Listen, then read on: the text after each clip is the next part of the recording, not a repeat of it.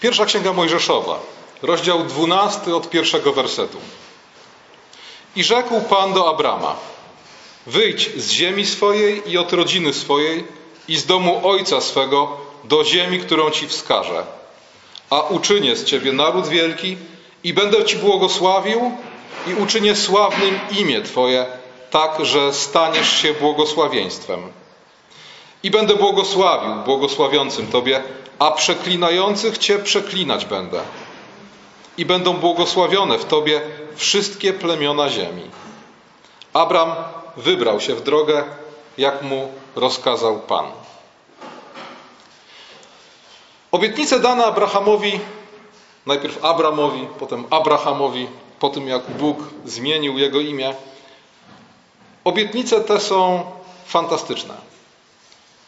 Ten dwunasty rozdział pierwszej księgi Mojżeszowej, gdzie mowa jest o tym, że uczynię z ciebie wielki naród, że uczynię sławne Twoje imię, że staniesz się błogosławieństwem, że będę błogosławił każdemu, kto Tobie błogosławi, a przeklinał każdego, kto Ciebie przeklina, to jest dopiero początek. Bóg obiecał Abramowi, Abrahamowi błogosławieństwo, ziemię, liczne potomstwo, a tak naprawdę obiecał mu cały świat. I o tym mówi wyraźnie apostoł Paweł. W liście do Rzymian w czwartym rozdziale, trzynastym wersecie czytamy o tym, że Abraham miał zostać dziedzicem świata. Nieprawdopodobne. Bóg obiecuje konkretnemu człowiekowi: dam ci cały świat. Cały świat dam tobie i twojemu potomstwu. I co więcej, kiedy czytamy biblijną historię Abrahama, staje się dość oczywiste, że ta obietnica nie wypełniła się za jego życia. Zresztą Nowy Testament o tym też wyraźnie mówi. W liście do Hebrajczyków w 11 rozdziale czytamy, że przez wiarę usłuchał Abraham, gdy został powołany, aby pójść na miejsce, które miał wziąć w dziedzictwo i wyszedł, nie wiedząc dokąd idzie. A chwilę później o Abrahamie i innych bohaterach wiary czytamy, że poumierali w wierze, nie otrzymawszy tego, co głosiły obietnice. Ujrzeli i powitali je z dala. A więc Abraham, który otrzymał tak wielkie obietnice, nie doczekał się ich realizacji. On z dala, przez wiarę, zobaczył to, co ma się stać. Zobaczył spełnienie tego, co Bóg mu obiecał. I idąc dalej, list do Hebrajczyków mówi: Wszyscy ci, a więc wszyscy ci bohaterowie wiary, spośród których Abraham jest jednym z najważniejszych, choć dla swej wiary złożyli chlubne świadectwo, nie otrzymali tego, co głosiła obietnica, ponieważ Bóg przewidział ze względu na nas coś lepszego, mianowicie, aby oni nie osiągnęli celu bez nas. A więc Abraham otrzymuje wielkie obietnice, a Słowo Boże mówi nam tak: Bóg wstrzymał wypełnienie tych obietnic. Po co? Po to, aby Abraham nas nie wyprzedził w jakimś sensie. Po to, abyśmy my mogli wraz z nim oglądać wypełnienie się tych obietnic. A zatem obietnice dane Abrahamowi nadal w pewnej części przynajmniej, zasadniczej, oczekują na swoje wypełnienie. Dlatego też sprawą nie bez znaczenia jest pytanie, kiedy i w jaki sposób wypełnią się obietnice dane Abrahamowi. Nie bez znaczenia jest odpowiedź na pytanie, komu i co tak naprawdę obiecał Bóg, kiedy powiedział do Abrama: Uczynię z ciebie naród wielki, Będę Ci błogosławił, będę błogosławił tym, którzy Tobie błogosławią, będę przeklinał tych, którzy przeklinają Ciebie. I wreszcie, co znaczy, że w Tobie błogosławione będą wszystkie plemiona ziemi. I teraz wielu współczesnych chrześcijan twierdzi, że dziedzicami obietnicy danej Abrahamowi są Żydzi, naród żydowski. A zatem Bóg błogosławi tych, którzy błogosławią Żydów, przeklina tych, którzy przeklinają Żydów, a ziemia, o której Bóg mówi do Abrahama, to państwo Izrael w biblijnych granicach. W konsekwencji wielu współczesnych chrześcijan upatruje wypełnienie się obietnic danych Abrahamowi w tym, co dzieje się na Bliskim Wschodzie. Izrael odzyskał niepodległość. Być może za jakiś czas Żydzi odbudują świątynię, a Izrael stanie się głową narodów. Ogromna ilość literatury, wykładów, obchodzenie żydowskich świąt przez chrześcijan. Znamy dobrze to wszystko. W tym ujęciu beneficjentem błogosławieństwa Abrahamowego są przede wszystkim Żydzi. Co więcej, to naród żydowski jest takim pasem transmisyjnym tego błogosławieństwa. No bo błogosławieni będą ci, którzy błogosławią Izrael. Pochodzący z pogan chrześcijanie są tylko w takim zakresie dziedzicami obietnicy danej Abrahamowi, w jakiej błogosławią Izrael. A więc Bóg nam błogosławi, kiedy błogosławimy Izrael. Bóg nas przeklnie, kiedy przeklinać będziemy Izrael. Czy tak rzeczywiście jest? Czy ta interpretacja jest właściwa? Żeby odpowiedzieć sobie na te pytania, tak naprawdę musimy poszukać w Piśmie Świętym odpowiedzi na trzy pytania. Po pierwsze, kto jest potomkiem Abrahama? Po drugie, co za tym idzie, kto dziedziczy obietnice dane Abrahamowi? I wreszcie po trzecie, w jaki sposób się to dokonuje? W jaki sposób ten, kto jest potomkiem Abrahama, dziedziczy danemu obietnicę? Na te pytania odpowiada Nowy Testament, a w szczególności apostoł Paweł. Przede wszystkim w trzecim rozdziale listu do Galacjan czytamy w, 18, w 16 wersecie takie słowa. Otóż obietnice dane były Abrahamowi i potomkowi jego.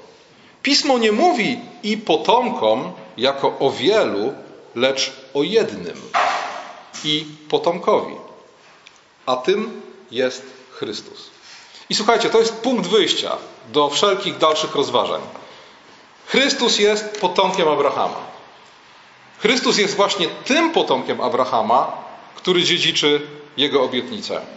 A zatem, wracając do 12 rozdziału pierwszej księgi Mojżeszowej, kto złorzeczy Chrystusowi, temu złorzeczy Bóg.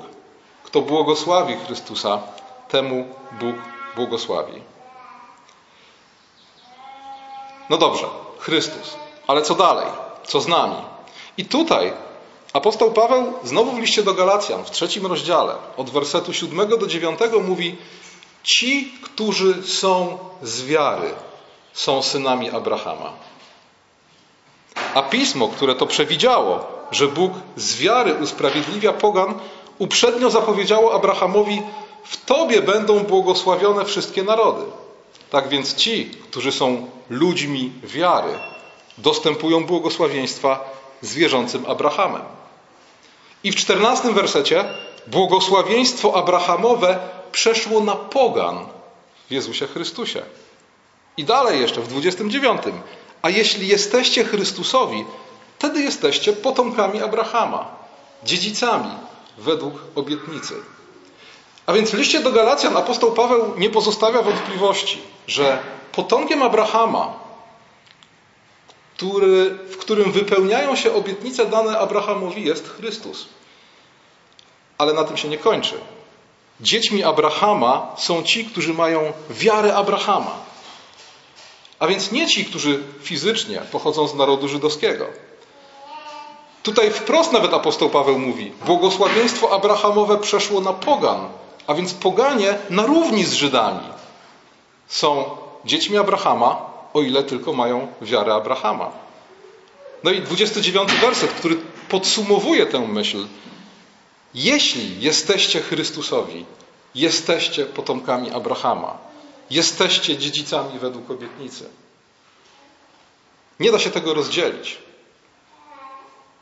Nie mogę powiedzieć, że ja jestem Chrystusowy, ale to Izraelita według ciała, Żyd z pochodzenia, jest potomkiem Abrahama i dziedzicem obietnicy. Bo apostoł Paweł mówi, to jest jedno i to samo. Kto jest Chrystusowy, ten jest potomkiem Abrahama. A kto jest potomkiem Abrahama, ten jest dziedzicem według obietnicy. W liście do Galacjan apostoł Paweł odnosi się też do sytuacji Żydów, którzy w Chrystusa nie uwierzyli. I mówi tak. Napisane jest: Abraham miał dwóch synów. Jednego z niewolnicy, drugiego z wolnej. Ten, który był z niewolnicy, według ciała się urodził, ten zaś, który był z wolnej, na podstawie obietnicy. A to jest powiedziane obrazowo. Oznaczają one dwa przymierza.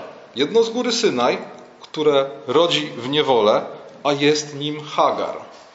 Tutaj apostoł Paweł mówi o tym, że Abraham miał dwóch synów, jednym z nich był Izmael, narodzony według ciała, a nie według obietnicy. Syn Hagar. I teraz kontynuując tę myśl, apostoł mówi: Hagar to jest góra Synaj w Arabii. Odpowiada ona teraźniejszemu Jeruzalem, gdyż jest w niewoli razem z dziećmi swymi. A więc apostoł Paweł mówi: teraźniejsze Jeruzalem, Żydzi, którzy odrzucili Chrystusa, Paweł nie nazywa ich nawet potomkami Izaaka, tylko mówi: tak naprawdę duchowo jesteście potomkami Izmaela. Tak naprawdę jesteście w niewoli i nie jesteście dziećmi obietnicy. I teraz idąc dalej, Paweł mówi: Jeruzalem zaś, które jest w górze, ono jest wolne i ono jest matką naszą. Więc apostoł Paweł odróżnia teraźniejsze Jeruzalem, Żydów, którzy odrzucili Chrystusa, od Jeruzalem, który jest w górze. Czyli krótko mówiąc, od Kościoła.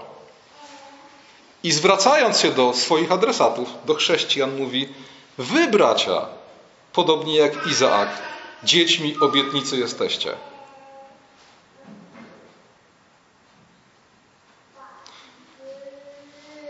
W drugim liście do Koryntian, w pierwszym rozdziale, w dwudziestym wersecie, apostoł Paweł, odnosząc się do tej samej kwestii, mówi: Albowiem ile tylko było obietnic Bożych, w Nim, w Chrystusie, wszystkie są tak. Co to oznacza? To oznacza, że nie można odziedziczyć żadnej Bożej obietnicy inaczej niż w Chrystusie. Nie może być dziedzicem obietnicy, czy to danej Abrahamowi, czy jakiejkolwiek innej, ktoś, kto nie rozpoznał w Chrystusie swojego Zbawiciela. Chrześcijanie, którzy oczekują, że obietnica dana Abrahamowi wypełni się w narodzie żydowskim poprzez cielesny Izrael, mówią: Bóg nie odrzucił swojego ludu. Dary i powołania Boże są nieodwołalne. I dlatego właśnie Izrael do końca czasów będzie tym nośnikiem obietnicy i miejscem, gdzie realizują się Boże plany. I to prawda. Bóg nie porzucił swojego ludu. To prawda. Bóg jest wierny. To prawda. Słowo Boże nie zawodzi.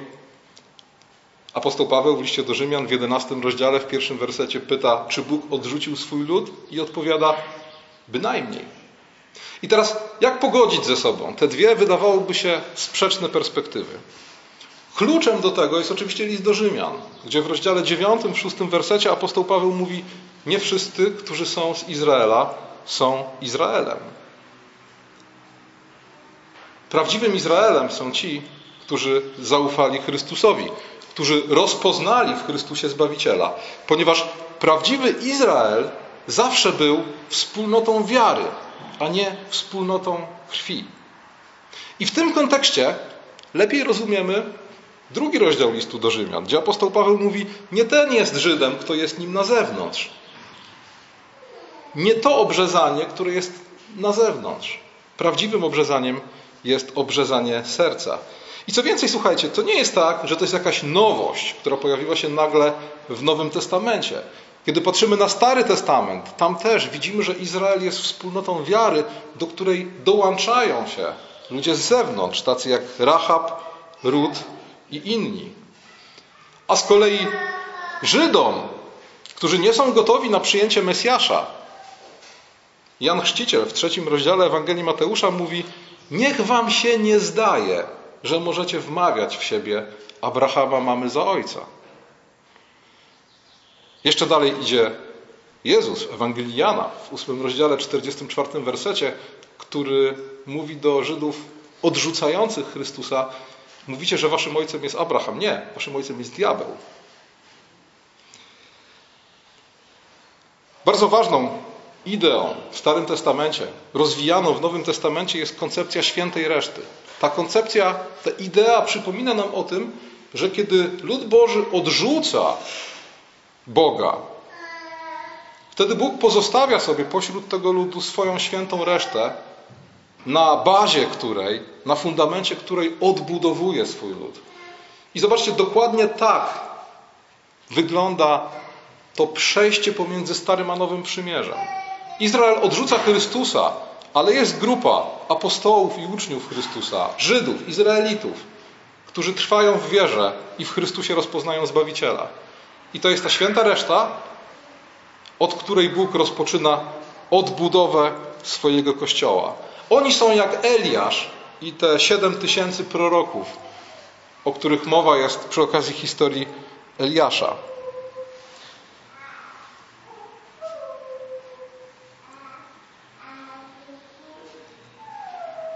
Chrystus nie tylko jest prawdziwym i tym jedynym de facto potomkiem Abrahama, którego dotyczy obietnica. Nas dotyczy ona dlatego, że jesteśmy w nim. Chrystus jest, jest też tak naprawdę prawdziwym Izraelem. Kiedy przyjrzymy się historii Izraela, zobaczymy, że była ona tylko typologiczną zapowiedzią tego, co tak naprawdę wydarzyło się i wypełniło w Chrystusie. I dlatego w Ewangelii Mateusza słyszymy z Egiptu wyzwałem syna mego.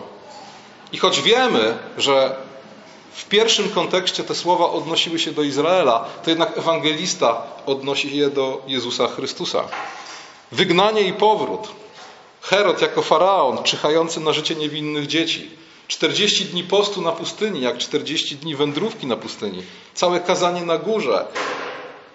I cała masa symboliki od winnicy Pana Zastępów, którą jest Izrael, aż po krzew winny, którym jest Jezus Chrystus.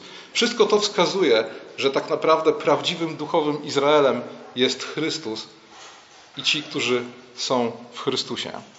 List do Hebrajczyków w czwartym rozdziale mówi, że obietnica wejścia do ziemi obiecanej prawdziwie wypełnia się gdzie? W Chrystusie. To jest to odpocznienie, które Bóg daje swojemu ludowi. A w 15 rozdziale dziejów apostolskich, kiedy Jakub mówi o przyjęciu pogan do kościoła, to cytuje słowa psalmu, mówiąc, cytuje słowa proroka, mówiąc: Potem powrócę i odbuduję upadły przybytek Dawida. Odbuduję jego ruiny i podźwignę go. I co ma na myśli, kiedy mówi o odbudowaniu zrujnowanego przybytku Dawida? Ma na myśli Kościół, do którego obok wierzących Żydów wchodzą wierzący pochodzący z pogan. A zatem, kiedy czytamy o obietnicach danych Abrahamowi, pamiętajmy o tym, że nie ma i nie może być w świetle nowego przymierza obietnic dziedziczonych inaczej niż tylko w Chrystusie. Nie ma i nie może być innej drogi zbawienia niż tylko w Chrystusie. Nie ma społeczności z Bogiem i poznania Boga poza Chrystusem. A jak czytamy w Ewangelii Jana w 5 rozdziale, w 22 wersecie, kto nie czci syna, nie czci też ojca, który go posłał. Współczesne, rozpowszechnione we współczesnym kościele poglądy na temat Izraela pociągają za sobą dość bolesne konsekwencje. Po pierwsze, rozmycie Ewangelii. Dlatego, że często chrześcijanie, którzy upatrują wypełnienia się obietnic danych Abrahamowi w Izraelu, zapominają o tym, że Żydom winniśmy zwiastować Ewangelię. I sugerują, że Żydzi zbawieni są przez posłuszeństwo prawu, Staremu Przymierzu, czy poprzez samą obietnicę daną Abrahamowi, ale bez Chrystusa. Sugerują, że judaizm jest drogą do nieba, alternatywną, obok wiary w Jezusa Chrystusa. To z kolei powoduje zaniechanie misji wśród Żydów, a zaniechanie misji wśród Żydów, zastąpienie zwiastowania Ewangelii Żydom pomocą Izraelowi tylko i wyłącznie i czymś, co wielu chrześcijan nazywa dzisiaj dawaniem wspólnego świadectwa, jest tak naprawdę wielkim grzechem Kościoła. Dlatego, że naszą odpowiedzialnością jest zwiastować Ewangelię wszelkiemu stworzeniu.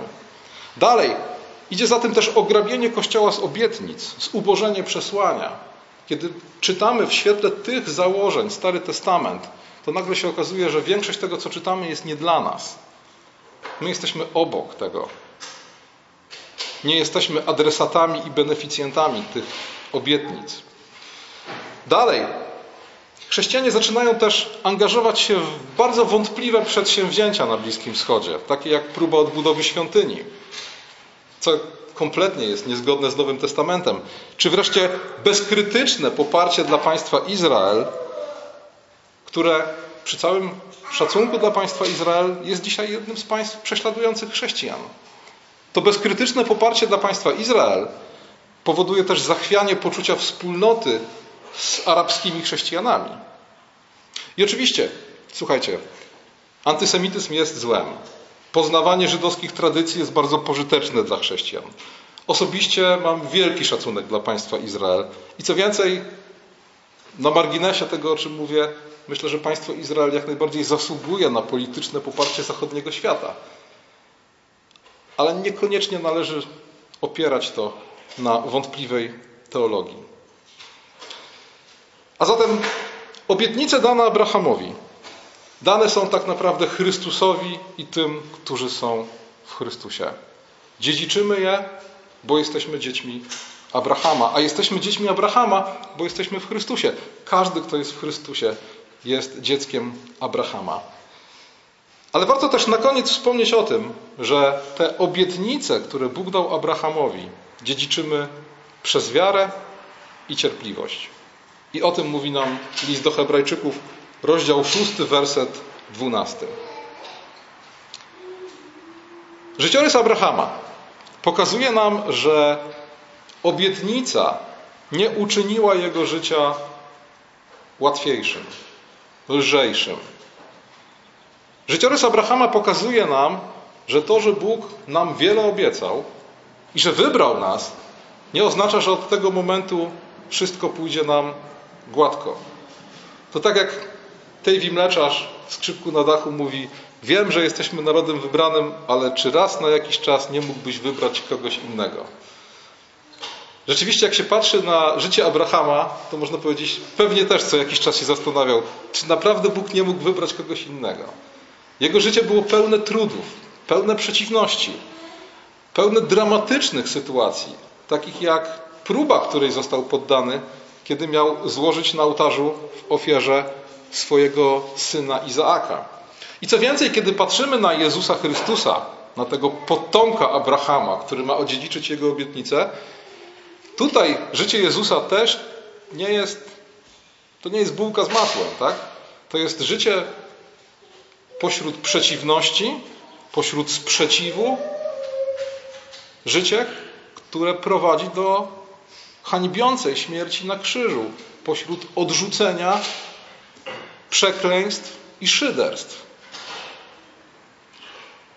Te dwa życiorysy Abrama, pierwszego adresata obietnicy, i Jezusa Chrystusa, tego właściwego dziedzica obietnicy, pokazują nam, jak bardzo fałszywa jest Ewangelia sukcesu pod każdą jej postacią. Życie nie staje się łatwiejsze, kiedy spotykasz Boga na swojej drodze. Życie staje się pełniejsze, życie zyskuje cel. Stajesz na twardym gruncie i zaczynasz kroczyć właściwą drogą we właściwym kierunku. Ale to nie jest łatwa i prosta droga.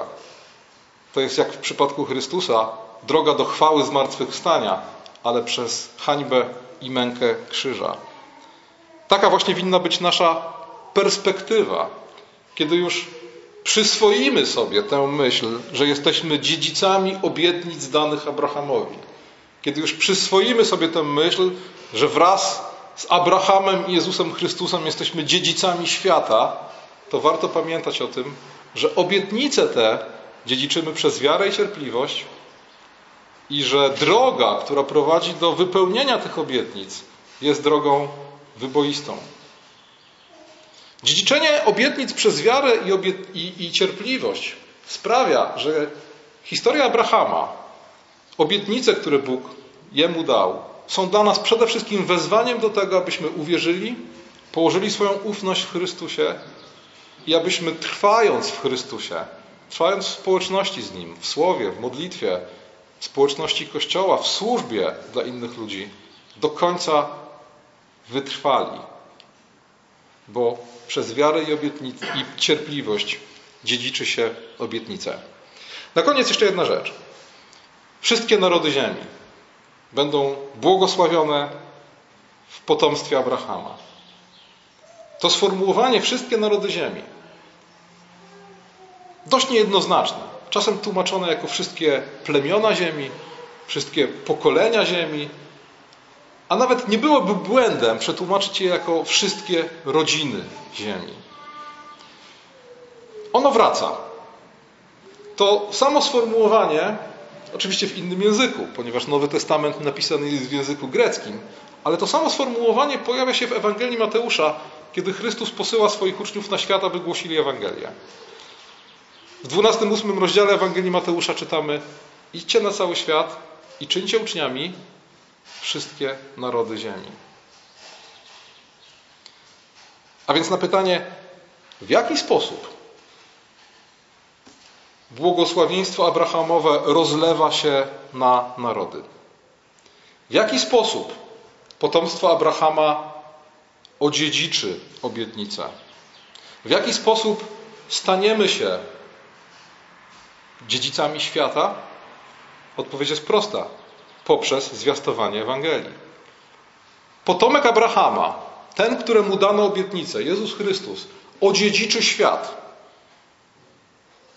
Stanie się jego, już stał się w jakimś sensie, ale objawi się w pełni jako jego Pan i Władca poprzez zwiastowanie Ewangelii.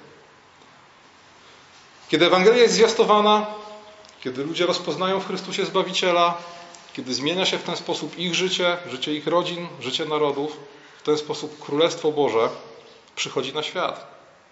I w ten sposób w nim, w Abrahamie, w jego potomku Jezusie Chrystusie błogosławione są wszystkie narody ziemi.